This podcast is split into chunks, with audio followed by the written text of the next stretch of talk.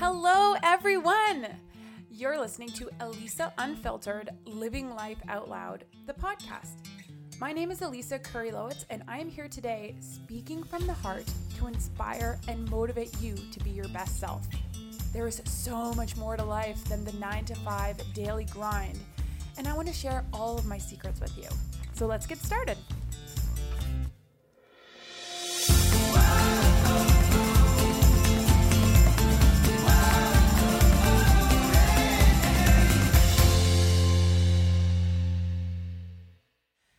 Hello, fam. Today it is Wednesday, March the 25th, 2020.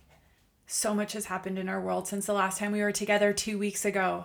Wow. It has been a roller coaster for me, a reality check for most, a time for us to evaluate our values in life and what is important to us, and most definitely a tremendous shakeup of uncertainty. There are a lot of questions and not a lot of concrete, certain answers out there right now about what our future holds. That is why I'm dedicating the show over the next few months to take a deep dive into how we can prepare physically, mentally, and emotionally for what's to come. I am also prepared to release episodes weekly as opposed to bi weekly during this time to give you up to date and current information, tips, and tools from credible sources because we are all in this together. But before I get into today's show, like many, many Canadians and hardworking small business owners in the world, I am now in a tough position as I have taken a huge hit and have essentially been laid off. My future is uncertain, and I'm leaning on the support of my community in a number of ways. If you are in a position to support the show financially, please donate to my Patreon account. You can do this in a couple of ways. The first is by going to www.patreon.com. That is www.patreon.com and searching my name, Elisa Curry-Lowitz. The second is to click a direct link to my account, which is long and complicated. So you can find this link in my Instagram bio and in these show notes. This financial support means the world to me and will help me during this time to continue to podcast and share information, important and inspiring information to the world. This show has always been and will continue to be a free podcast for everyone to be a part of. If you are not in a position to support the show financially, there are still ways you can offer your support. You can share the show in your social media, for example. You can subscribe, rate, and review on Apple Podcasts and you can just do what you're doing right now listen and learn. That being said, let's get into the meat of this episode. It is so, so good. Today, I'm speaking with Dr. Ray Deonandan. Now, Dr. Deonandan was put on my personal radar after I read a published article of his titled COVID 19 The End Game. Dr. Deonandan is an epidemiologist and professor at Ottawa University, and this particular article has been read over 80,000 times. Pretty amazing. Its popularity, in my opinion, is because of his comprehensive prediction of what is actually going on in the world, what we need to expect here, and how this virus is predicted to play out.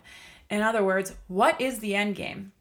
After reading the article, I finally had a sense of what we, the globe, and individuals are in for in terms of time frames for lockdown, what to expect in 2 to 4 months from now, and how long we need to hunker down and be unified in social distancing.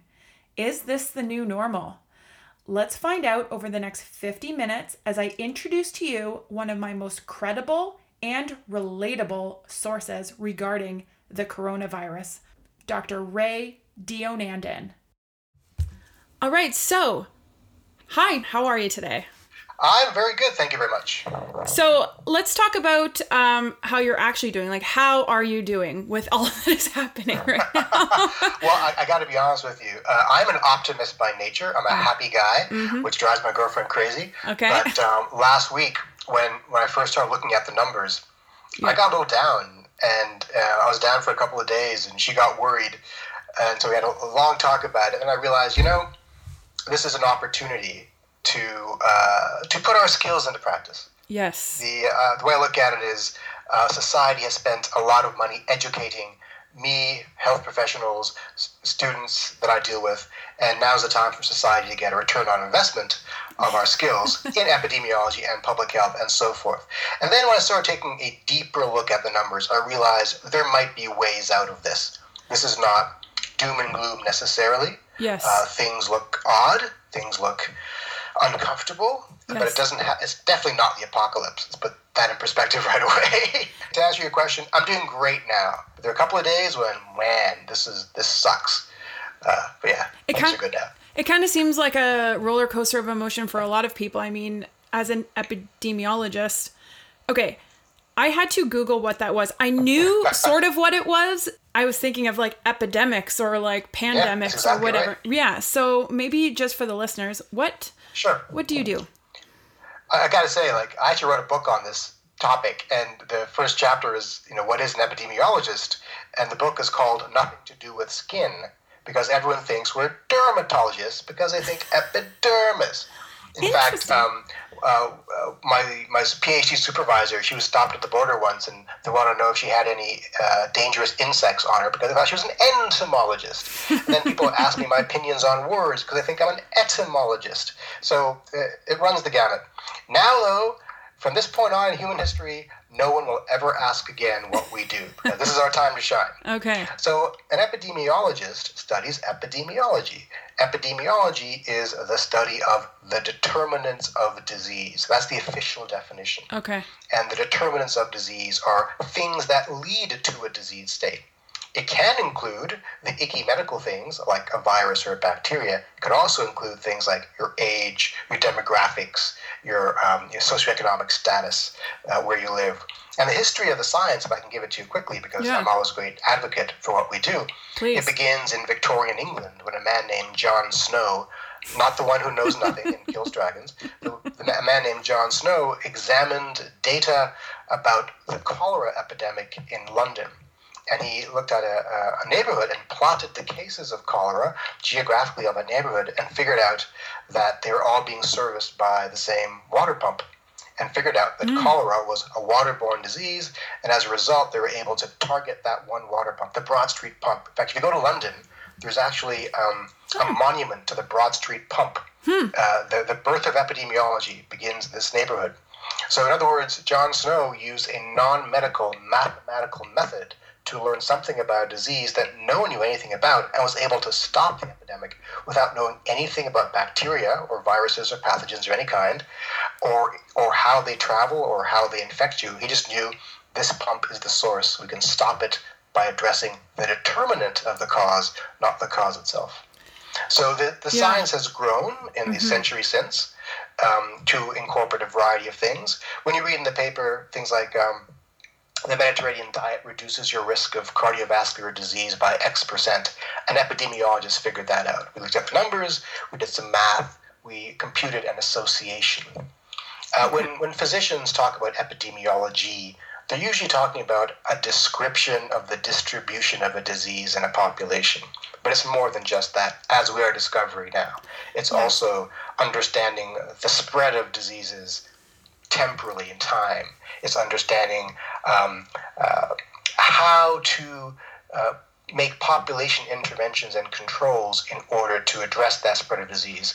One of our great triumphs, well, a couple of our great triumphs, one of the first ones was HIV. So early in the HIV/AIDS epidemic, before we knew about HIV, we knew AIDS was a thing. We didn't know it was viral or what was causing it. Sure. But epidemiologists figured out that, well, it's affecting the three H's, mostly uh, Haitians, hemophiliacs, and homosexuals. That's what it was called back in, the 80s. And and and from that bit of information, we were able to figure out it's probably a virus, it's probably bloodborne, and it's probably not airborne. And they're right. And another big um, uh, success was in uh, cancer and tobacco. So for the longest time, we would uh, hear things like, well, there's no proof that smoking Yep. causes cancer. And you Oh, know what? yeah. There really isn't any solid proof, depending upon what you mean by proof. The real rigorous idea of proof has to do with the randomized controlled trial. And to prove that smoking causes cancer, you need to find a bunch of five year olds and you make them smoke for 15 years, and another bunch of five year olds, and you prevent them from smoking for 15 years, and 15 years later, you see how many of them got lung cancer. Right. That's the only way we prove it. But epidemiologists figured out there are other ways. We can draw correlations, associations, um, other kinds of methods of expressing causality. And that changed the course of, of modern history because by by being able to prove that smoking caused lung cancer, we turned the avenue of public health towards a certain direction. So, to bring it back to the crisis today, the role of the epidemiologist again is to figure out who's getting sick, why they're getting sick, in what circumstances, what we can do to address those determinants even before we know about what the virus is or its DNA sequencing or all this other stuff. We can get in there early from a public health perspective and, make important changes to protect the population. Long answer. Well, I really, I really liked your analogy. I, I like your analogy uh, there. It was really easy to understand, and I mean, excellent storytelling examples there which is one of the reasons that you came into my radar in the first place. You wrote an article called COVID 19 What's the End Game? And as I was reading it, I just felt like it really resonated. I was I was able to understand. I mean, right now we're getting bombarded with a bajillion messages from across the world, from across the social platforms, from news to I don't know, biased news to non-biased news to who knows what, when, where, how. It seems like there's a lot of shit, I'll just say, out there. Um, but when I read your article, What's the End Game? I realized that that's sort of that's kind of something that everyone wants to know. Like, what are we in for here? And what does this mean? Everyone kind of says, I don't know, I don't know. Um, so the article was very impactful. I would love to talk to you about it. Great. I'll tell you though, I wrote it um, out of my personal concerns and frustrations okay. when I looked at the data, and then I get a typical number of readers on my blog of about 200 per article. This one's been read over 70,000 times. I, I believe it. I believe it. I, I, mean, it's an it's awesome and uh, and very. Um, a lot of science journals or articles are very um, challenging for just regular Joe Schmo people to understand. It was so well written. Very good. Very oh, good. um, basically, you start by saying that, you know, this is the new normal. And in over the past week, there has been un- uncharted waters, this global pandemic with all of these things happening. What does this mean? Like, what do you mean by this is the new normal? Some degree of isolation mm-hmm. Um, has to be maintained for the foreseeable future. The horizon of that future is anywhere between one and two years, and that's determined, that's limited by the projected development time of a vaccine. And of course, there's a big push on to develop a vaccine, but vaccines yeah. are limited in how in how fast we can make them. We yeah. can actually sequence the virus's DNA fairly quickly. We can get uh, candidate vaccines out and running in a matter of days, and we can rush through FDA legislation. We can rush through all kinds of uh, uh, mass production barriers, but you can't get past the fact that you need several months to trial the vaccine through the full disease cycle. So that's a, hard limit on okay. how quickly you can you can create the vaccine. So are people so, um, creating vaccines right speaking, now? Sorry, sorry to interrupt sorry, you. Are, are there vaccines being created right now? Oh yes. Oh, there are at least three being trialed with formal clinical trials. Okay. Um, uh, at least one of them is in China. I think one of them is in the U.S. And there's only three that I know of. I'm sure there are others. Yes. In Canada right now, at the University of Saskatchewan, they're they're started animal testing on another candidate. So um, yeah, there's a full pre- full court press. Let me be clear for the listeners here, those who are in despair. I'm I'm optimistic. I'm optimistic because I see um, I see everyone doing their part, and I mm-hmm. see the awesome power of civilization's biotechnology sector singularly focused on this one goal, yeah. which is kind of inspiring to watch. So um, I have a lot of faith that a vaccine will be available in 18 months to two years, you know. But even before then, there are things that are in development. There's a lot of treatments in development. I mean, the WHO has an enormous trials platform right now where they are organizing global trials of at least six possible treatments okay. that are promising. And that's not including the other trials happening uh, privately in, in, corporate labs and university labs that aren't part of the WHO platform. So, literally, scores, dozens, possibly even hundreds of possible treatments are being rushed into service right now. So, we never know what's going to happen. But my way of thinking is I don't bank on that being our deus ex machina salvation. Yes. Once you start expecting technology to save you, it's almost like praying to a god. Yes. There are things you can do now to make this manageable. My argument is, and always has been, that this is not a health crisis per se, it's a health systems crisis.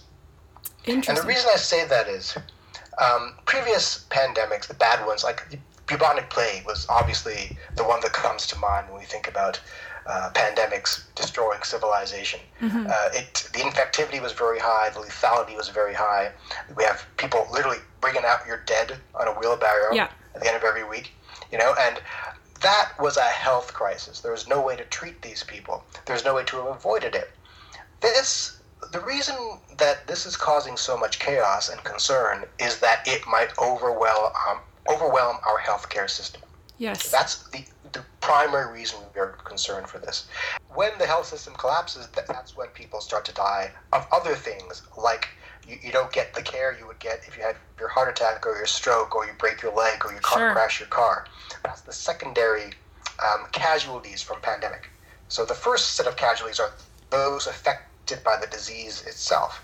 But the health system aspect of this is making sure that everyone else continues to get their proper care for your, your diabetes and your cardiovascular issues and your reproductive issues and things like that. So, our plan, the plan that every every major nation in the world has, is to slow the disease down long enough such that the healthcare system never gets saturated. And that saturation point in Canada absolute top limit is we do not fill our 57,000 hospital beds. It's as simple as that. We only have 57,000 beds in Canada. The USA only has about a million beds. Right. For their 300 million population. And that sounds like a lot. It really isn't. So, and not everyone will get hospitalized either, but a significant proportion will. That's also assuming that the hospital beds are open too because yeah we have 57,000 beds in Canada but I know someone in the hospital right now that's has an unrelated disease and I'm like you know so we forget that. That's that's exactly right. That's exactly right. I I I set my limit at a thousand beds honestly. Um, my right. assumption is you know 47 well, 56,000 um, are already occupied to some extent Right. That's not true, by the way. It's probably closer to you know a quarter. Um, but that's I would like to keep our, our total hospitalization numbers from this disease below hundred. So that's why in the in the model that I presented in my blog post, with extreme lockdown, you can get it down to about 70, 70 hospitalizations and, and keep it there. That's not very newsworthy. So to, to mm-hmm. back it up a bit, why is it a health systems crisis? Um, in my opinion, the distinction between a health crisis and a health systems crisis is a health crisis is literally you're looking for a cure. Yeah. And that's that's what gets you out of it. A health systems crisis, you can manufacture your own way out of it. You can manufacture it with leadership, resources, planning, and management. And that's what we're doing now, is trying to accomplish that feat. We probably could have avoided being here mm-hmm. if we had locked down early and I mean lockdown, not isolate, lockdown. And that would drive the, um, the doubling time from uh, a couple of days to five, six, seven, eight, maybe 10, 14 days. The doubling time is how long it takes the number of cases in your community to double. It's as simple as that. Okay. And that determines how quickly we're going to ramp up to that saturation point. If a doubling time is low, then we can manage this thing, not a problem.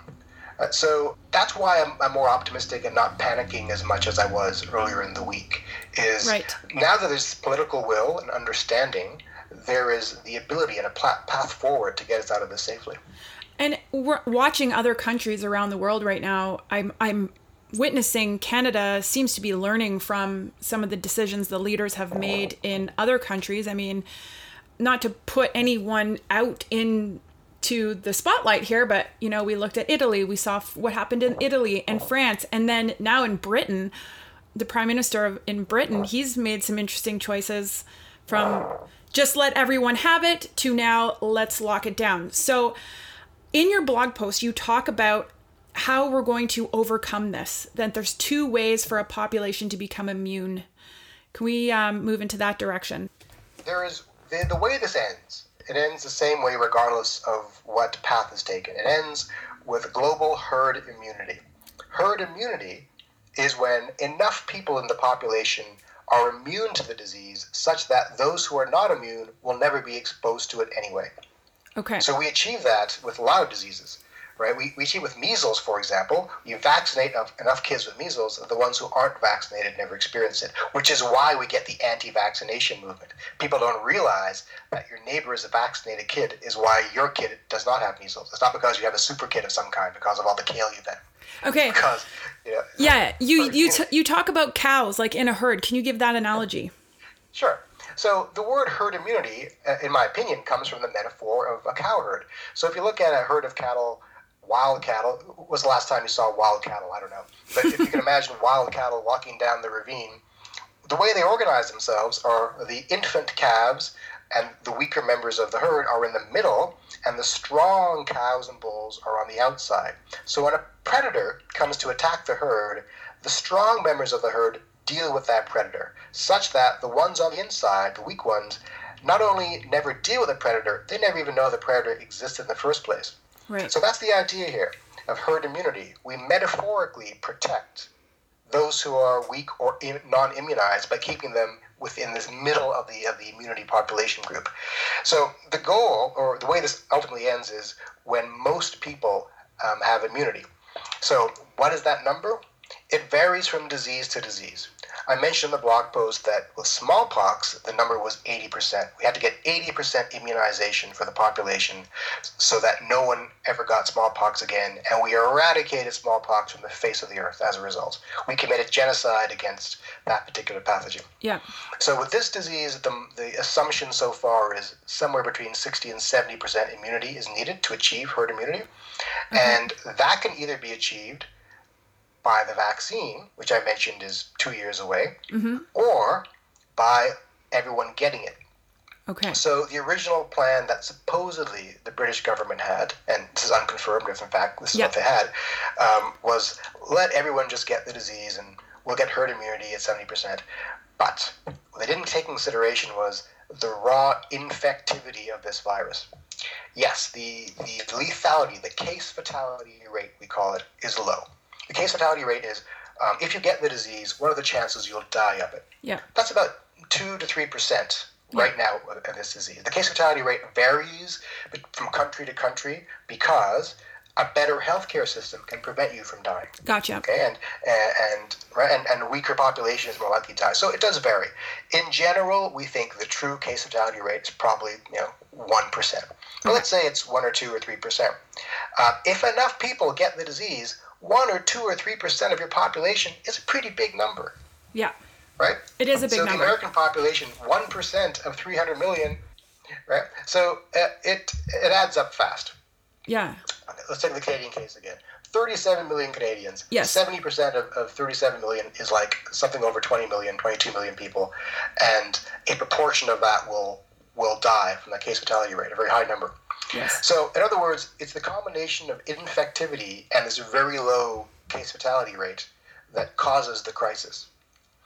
That's why this just let everyone get the disease argument is insane. Yeah. Um, other reason it's insane is that the course of the disease is so short and the infectivity is so large that everyone is likely to get it at around the same time.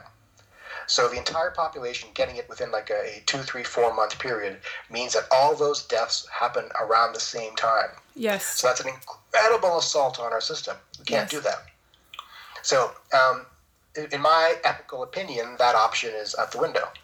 The other option is the one we have now and that is this mitigation strategy is everyone stays inside such that we don't see anybody else so if you have the disease you're less likely to give it to somebody else. Yeah. And if someone walking down the street has it you're less likely to get it. Keep in mind this isn't to save your life necessarily because you're not you're probably not going to die from it. Yes. Let's get that straight. Because the you know the mortality is so it's so low uh, 87% recover fine with mild symptoms okay? Um, the idea behind this isolation is to lengthen that time again between uh, that doubling time okay. from currently three to five days to 10 days, two weeks, and beyond. That's the idea, just to lengthen that doubling time. To we call that the reproduction number, the number of people that one infected person can infect. Yes. Right. Currently, it's about 2.5. Yes. So one infected person tends to infect two and a half other people. Right. The the goal is to get that number below one. Okay. Yeah, I heard it was an R three. Someone was saying it was an R three, and I was like, oh my goodness, this is going, this is getting out of control. yeah. So keep in mind, like measles had an R naught of 14 or so back in the days before the vaccine. Right. right? So that's that's a crazy epidemic. 14. Yeah. That's why you need measles vaccines. So 2.5, you know, isn't that crazy, except that this is a highly infectious and, uh, and problematic disease. And there's a lot of evidence that people are infectious while they're asymptomatic, meaning yes. that you can be giving it to somebody else even before you've got any symptoms. And that's one of the reasons it's so dangerous. One of the reasons that you can't be uh, be confident that someone doesn't have it just because they're not showing any signs of sneezing or coughing or something. Yeah. By the time they are, it's probably too late to have protected their loved ones, in my opinion. Yes. So that's why this isolation is so important. Now, there's a difference between this the mitigation that we're under now and the suppression that okay. needs to happen. Mitigation is, you know, social distancing, what we're doing mostly. I, I actually want to st- I want to stop you right there because I want to talk about social distancing really quickly because it seems to me okay. that the the people don't really get what that actually is. I mean, it's it if you just literally listen to the words, you can figure it out. But I mean, I see people running and walking and grocery shopping together, and people are saying don't be in groups more than or more than ten. Other countries are saying more than two. Um, so yeah. why aren't people taking this seriously? Actually, that's 2 questions. But seriously, because they're getting some interesting mixed messages. Okay. Uh, uh, and it took me a while, honestly, before I started taking it really seriously. My, you know, my girlfriend's a physician, and she gave me good lecturing about this, and so mm-hmm. I now take it very seriously. We we live like our house is a is a space station, mm-hmm. and the front door is the airlock. And yep. when I go out to walk our Astro dog, I come back in and we decontaminate and uh, you know everything's wiped down my keys my phone yeah. and immediately wash everything down and even the dog gets washed his feet gets washed and everything as soon as we come back in. We take no chances. The groceries are left at the garage door and they're brought in to a separate entrance yeah. where they're decontaminated as well. I mean we take this very very seriously. Yes. maybe it's over the top but i don't think so anymore. I, I used to mock her when yeah. she started doing this. Yeah but now I'm thankful that she started doing this because it was the right thing to do. If we treat every opportunity for infection as a legitimate opportunity for infection, then that's the best way to control this. So social distancing was the first step of, of slowing this down. Yeah. And that's a mitigation approach. Lengthen that doubling time. Mm-hmm. In my opinion, and the opinion of, of uh, uh, many other epidemiologists, not all, uh, a lockdown was needed early on lockdown is not mitigation, lockdown is suppression. So a lockdown isn't so much social distancing, like going to the pub with five of your friends. A lockdown is going nowhere, allowing this not to spread at all. And the reason that I advocate for it is we can get that reproduction number not just below one, but down to something like 0.3. According to my calculations, it should be 0.3, but other people will get a different number. Get it down to something that low, and we can really relieve the the healthcare system of the crisis is under now, and then we can deploy, in my opinion, other public health tools. What tools? Testing, tracing, and isolation, just for those who are testing positive. So in my, my latest blog post, I, I lay out my plan for that. Um, okay. Instead of spending instead of losing billions of dollars a week as we are now in social isolation or in spending hundreds of billions on new ventilators and building hospitals, as we could do and probably should do in the interim, we could spend a fraction of that money just flooding the country with rapid tests. Test, test, test, test, test. Singapore and South Korea have done a similar thing, and they are the best performers in this pandemic. Mm-hmm. Right? And the idea there is you return to some semblance of normal life. No more large sporting events or things like that. Um, huge events that give us a grand opportunity for infection. But you can go to work, you can go to school, you can go to the pub occasionally, things like that, and just be careful. But we test constantly, and the second someone tests positive, you quarantine them. You test all their contacts, and the ones that test positive, quarantine them quickly as well. And you keep on testing them repeatedly. Mm-hmm. So, with the power of testing, there is uh, a potential for something resemble normalcy. And had that been done early on, I think we'd be in a much better shape. So New Zealand gives me hope.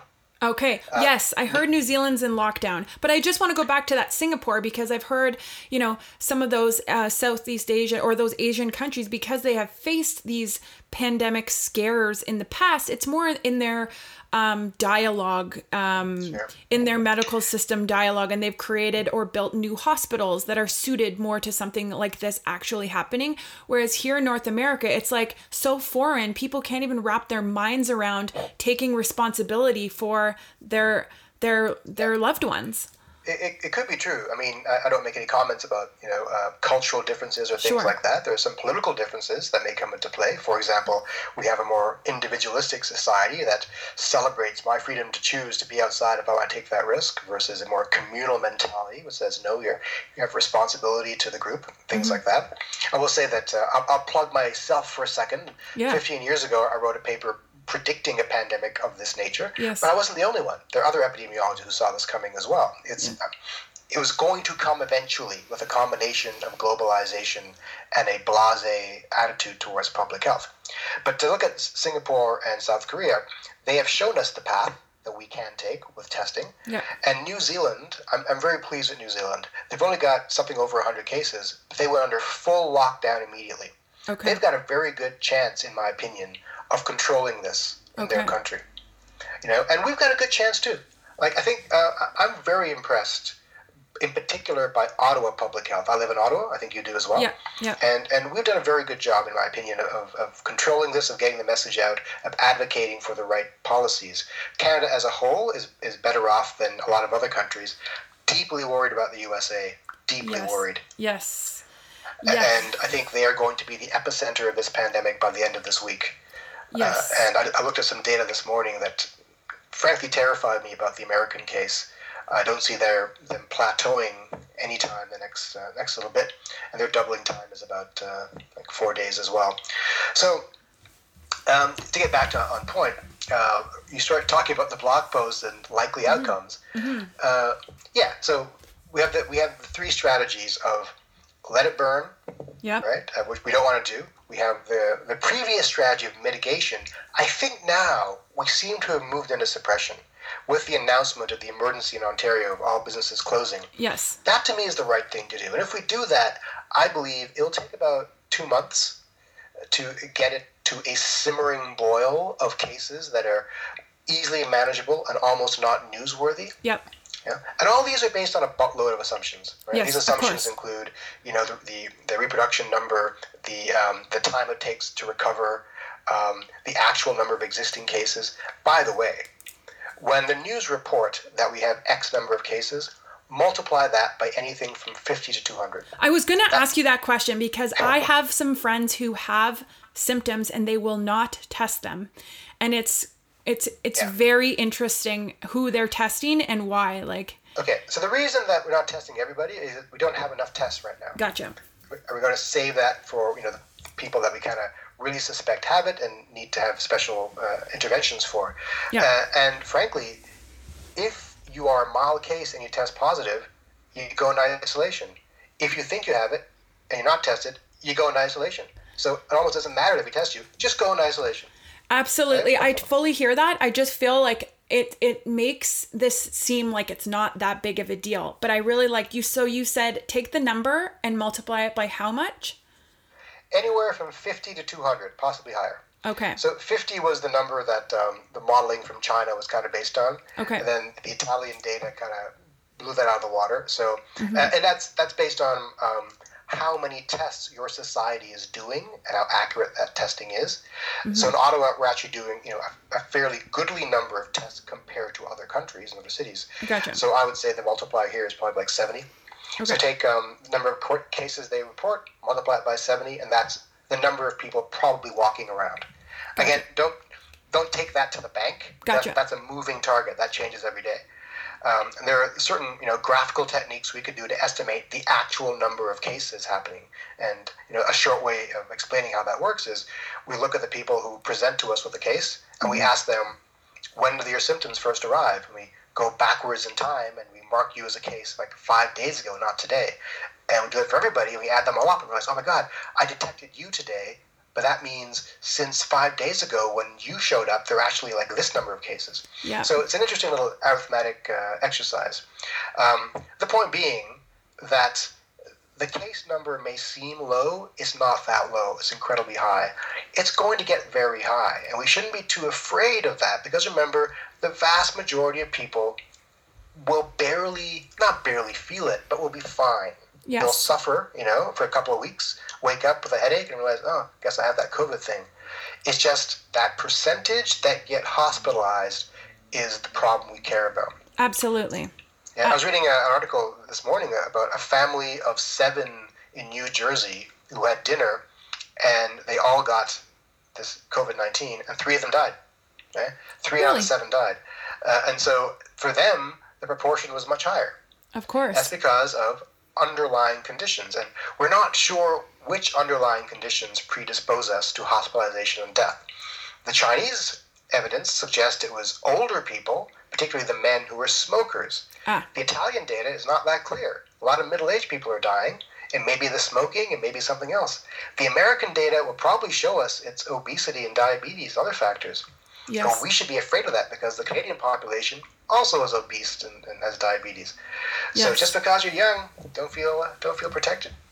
Um, again, I, I, I, waffle between panic mode and calming mode. Mm-hmm. I feel the need to scare people into understanding the extent of this so they behave properly, but also understanding that this is a societal, structural issue, in my opinion, more so than a straight on biological threat. Abs- yeah, so, I, I concur. And that we can take responsibility for ourselves here a little bit. Like, we absolutely. need to take that responsibility on.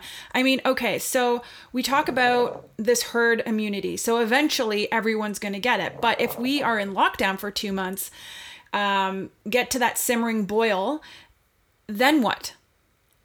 Then you just manage the. Okay, so um, in an ideal scenario, yes. If we get to the simmering boil, then you deploy testing and public health like you've never seen before. Yeah. And you do what you should have done the first case, which is, you know, just isolate, test, quarantine, and don't worry about feelings. Yeah. Yeah. Find those people and quarantine them. Right. In absence of that full deployment of extreme public health measures, what will happen, likely, based on most of the models, is that it will come back in a couple of months. Yeah. So as the existing cases that are simmering infect other people and so forth. And because people are aware of it now, it'll come back more slowly, but it'll come back. Probably, you know, end of summer or so. Okay. You know, and and then the peaks go up again, and we isolate. And we go again, in lockdown again. And, lockdown. Yep. Rinse and repeat. Rinse and repeat for two years really? until we have the vaccine. Yep. So, so when I say this might be the new normal, this rolling waves of isolation and normalcy will be, you know, the new normal, unless we deploy again, public health measures like you've never seen before. And we can do that. Absolutely, we can do that. And do you feel as though Canada is on the way to making those decisions? I think so. I mean, I there's a lot going on behind the scenes. Yes. Um, negotiations with other countries, uh, procuring the right equipment, um, getting the tests. Everybody wants the test now, right? Uh, everybody wants the PPE, the personal protective equipment, and so there's a, a bit of a race internationally to see which countries can get them. But I'm I'm pleased that Canada's taking us seriously. I, am pleased that this is a full full court press. I'm pleased it hasn't been politicized that much. Yeah. I'm so pleased with most of the public reaction. People are so positive, looking for. It brings a tear to my eye almost, looking at the fun Yeah. things people are doing. I've, Yeah. I have a friend, for example, who who's organized her kids to call other kids on their birthdays to, to sing them happy birthday. Simple things like that. Kids Yes. in lockdown. Yes. Or you've got neighborhoods where uh, scavenger hunts are being organized for, for kids who are in lockdown. They, they walk along the street and see things on the window and play a game that way. You know, little things like that, everyone is, is doing their part. And it, it fills me with, with joy and a little bit of a little bit of pride. And I think I, I'm, a, I'm a ridiculous optimist. You know, I think this is kind of like our World War II wartime moment. You'll see uh, the best of us come forward. I, I have to agree. I mean, I actually felt um, a big shift in my perspective on this just with Sophie Trudeau, so our prime minister's wife, who was diag- or was um, tested positive, and they went into lockdown, and they kind of gave an example. They showed an example of what to do. In my opinion, I thought I felt that was very impactful.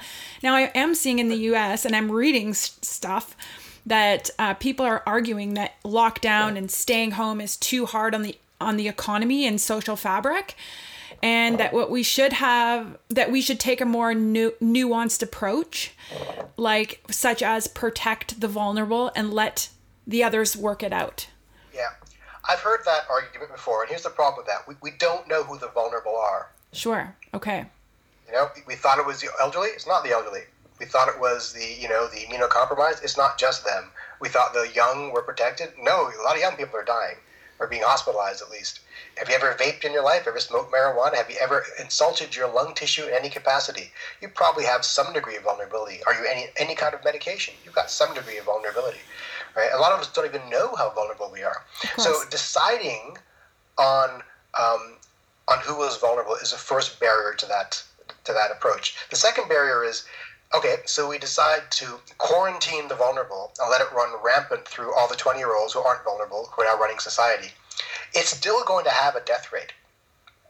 So, given the size of the population we're letting it run rampant through, you're going to let a fairly large number of people die yeah uh, en masse. yeah So uh, to me, that's not a viable strategy.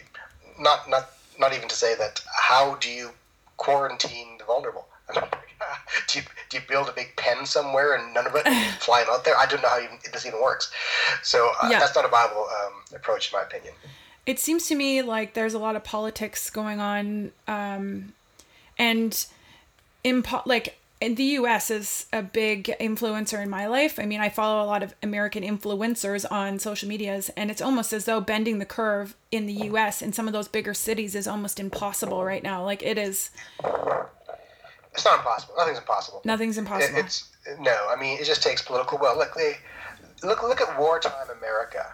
In in, the, in in under two years, they tasked the entire uh, industrial sector to build tanks and airplanes and bombs at a scale unimaginable. Have you ever watched those old black and white documentaries about World War II?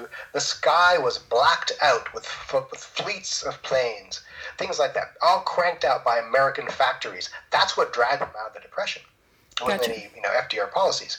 So there is the capacity in, in North America and any modernized country to retask our industries and our attitudes to uh, to address this crisis in ways we can't even imagine. I keep saying the words the awesome power of civilization's biotechnology sector. We have not seen it express itself fully yet. It can be done. You know, all it takes is political will. And we're seeing now the appropriate leaders step up, like um, the Prime Minister of New Zealand, who I'm a big fan of, has shown leadership in the deepest possible way, right? By uh, uh, communicating appropriately to the population, even to the children, with a special children's press conference, um, announcing the lockdown in the right time, Yeah. early enough. You know, uh, and the, the, the point you made about the economic impacts is well taken. Then my pushback is going to be um, ha- can you imagine the economic impact of hundreds of thousands of dead Canadians within a two month span? You know, Yeah. that's that will have its own kind of impact as well. Money can be remade. yeah. Money isn't even real. It's not like you know some leading art socialist now, but it's what people are real. Suffering is real. So Yes. what's the point of having wealth in a society if we don't deploy that wealth when it's needed, as in now? I got you. Okay, so I have one question that's kind of unrelated but related, and you may have answered it already, but I just wanted to be clear because we look at the history of the Spanish flu and H1N1 or swine flu, and then there was like the avian flu and all these flus that killed a lot of people. Why is this one different? Why is this different? Okay. Why didn't this lockdown so, happen? Right. So it's different for a couple of reasons. First off, it's a coronavirus. So coronaviruses aren't didn't grow up with humanity. Okay. They grow up with other animals. Influenza viruses grew up with humanity. And there are, I think, six coronavirus species that we know about that can infect humans. Yeah. Uh, there's SARS, the first SARS, oh, yes. 15 years ago. Um, there are the four of them, I think, are the common cold, and this is the latest one. And the thing about uh, coronaviruses is when they do infect us, they hit us pretty hard at first, but then as the generations progress, we get used to them. Here's how a virus works a virus finds its way into your cells by attaching to a receptor on the outside of the cell that allows it into the cell. Not all the viruses fit well. That's why a virus that's used to another species often doesn't fit with a human cell. This one mutated and found a way to fit with our cell, much like the first SARS did. This one fits really well, though. I mean, really mm-hmm. well. That's one of the astonishing parts of it. And once it gets in, it pre reprograms the factories inside your cell to make more copies of it because that's its goal. Right. That's the goal of every living thing, even though a virus might not be a living thing. That's another discussion entirely. But that's its goal. So, there, because it fits so well into our cells, it really is infectious. It infects us quite easily with, I think, a, a smaller viral load than would otherwise take. The original SARS required a, a larger assault on your body to, to find its way into your cells. This one doesn't take as much effort. Then there's the idea of it being infectious before you're symptomatic. Yes. So it spreads faster. In essence, it's the infectiousness that makes this so different.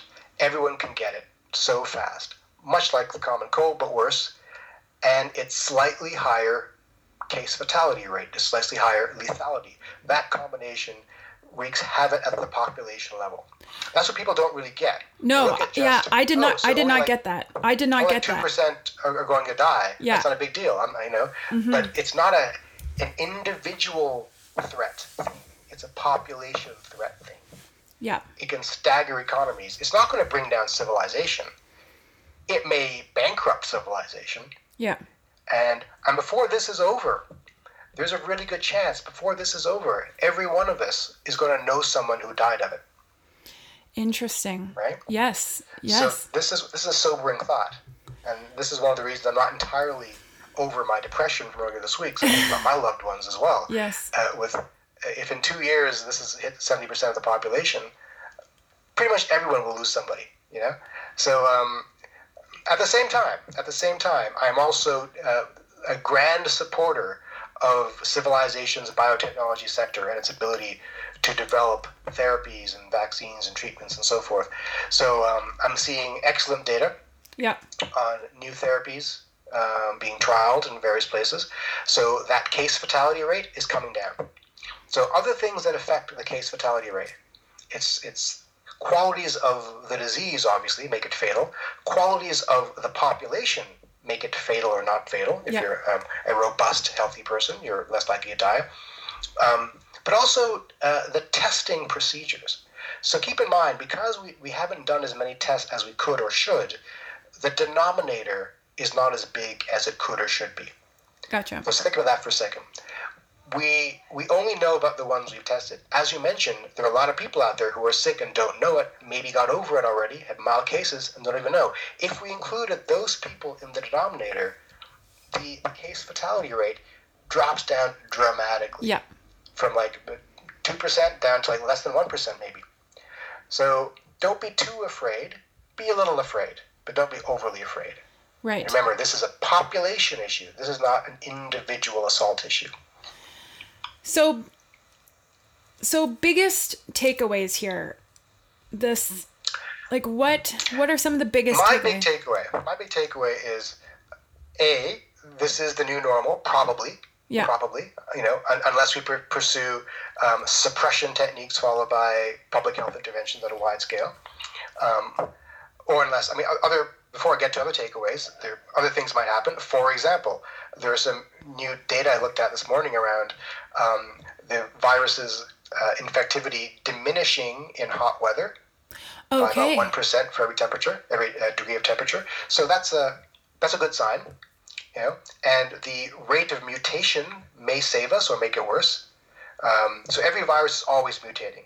In Yes. fact, the species of virus that they saw in Italy, I, I've seen some data suggest it's not the same as that was seen in China. So it's mutating as it's moving around the world. So the Spanish flu may have mutated itself into irrelevance. That may have been how it went away this one might do the same thing. SARS also mutated. SARS-1 mutated significantly into to a, a less lethal version. So that's a possibility too. But the, the big takeaway for me is always this. Well, two takeaways. Yeah. One, this is not the apocalypse. Okay. Okay? Yeah. it's not an extinction level event. It's, it's not the end of days. What it is, is it's a pandemic that's pretty bad. Um, also, this is not necessarily a health crisis, it's a health systems crisis. Therefore, we can manage it. Health systems are the results of management, leadership, preparation, and investment. Simple as that. So if you're listening to this show right now, if one of the, if any of our viewers or listeners are tuned in, what can they do? What is your biggest like he- head shake? Well, obviously, tip. obviously, it's hard to do nothing, but the best thing you can do right now is, is buckle down and do nothing.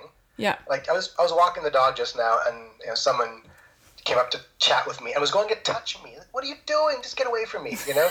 Um, Yeah, I know. So, uh, eh, so don't do stupid things like that. Just stay away.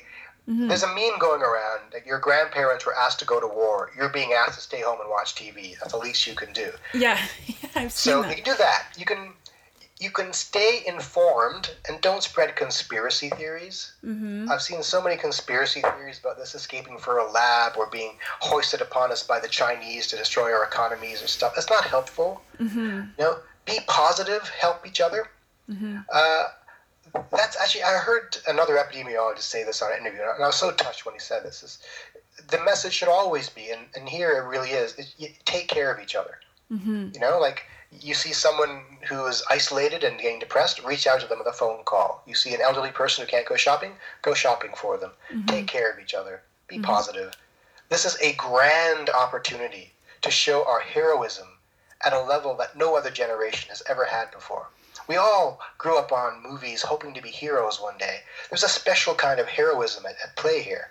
The heroism of caring about our society and our public and our vulnerable simply by doing nothing and expressing caring sentiments. It ain't that hard, but we can be heroic. So I say we take advantage of this opportunity.